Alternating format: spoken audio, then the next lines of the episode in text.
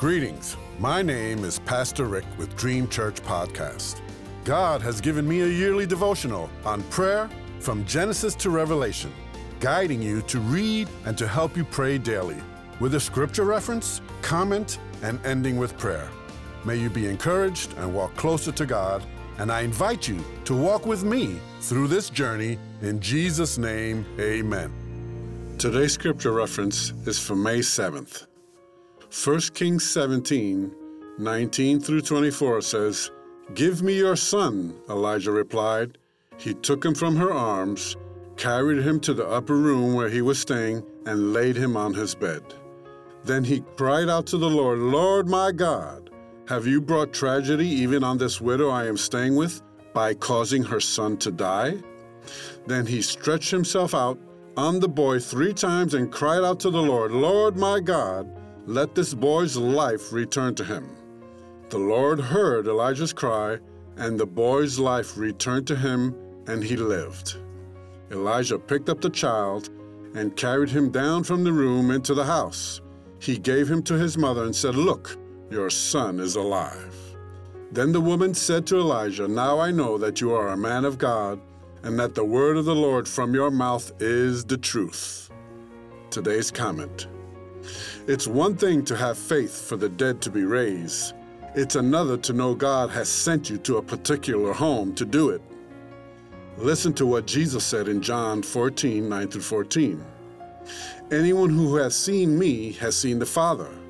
How can you say, Show us the Father? Don't you believe that I am in the Father and that the Father is in me? The words I say to you are not just my own, rather, it is the Father living in me who is doing his work. Believe me when I say that I am in the Father and the Father is in me, or at least believe on the evidence of the miracles themselves. I tell you the truth, anyone who has faith in me will do what I have been doing. He will do even greater things than these, because I am going to the Father. And I will do whatever you ask in my name, so that the Son may bring glory to the Father. You may ask me for anything in my name, and I will do it. Because of unbelief, Jesus said in Luke 4 24 through 26, I tell you the truth, he continued, no prophet is accepted in his hometown. I assure you that there were many widows in Israel in Elijah's time, when the sky was shut for three and a half years and there was a severe famine throughout the land. Yet Elijah was not sent to any of them, but to a widow in Zarephath in the region of Sidon. We miss out on so many of God's blessings because of unbelief. If we are a man, woman, or child of God, and if the word of the Lord from our mouth is truth, then just as Philippians 4:13 says, I can do all things through Christ who gives me the strength. Let us pray.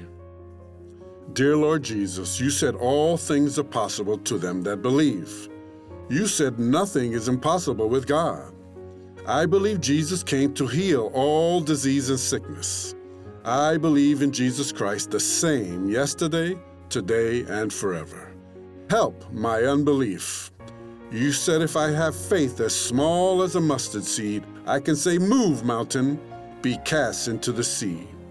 If you said it, I believe it, and that settles it. In Jesus' name I pray and believe. Amen.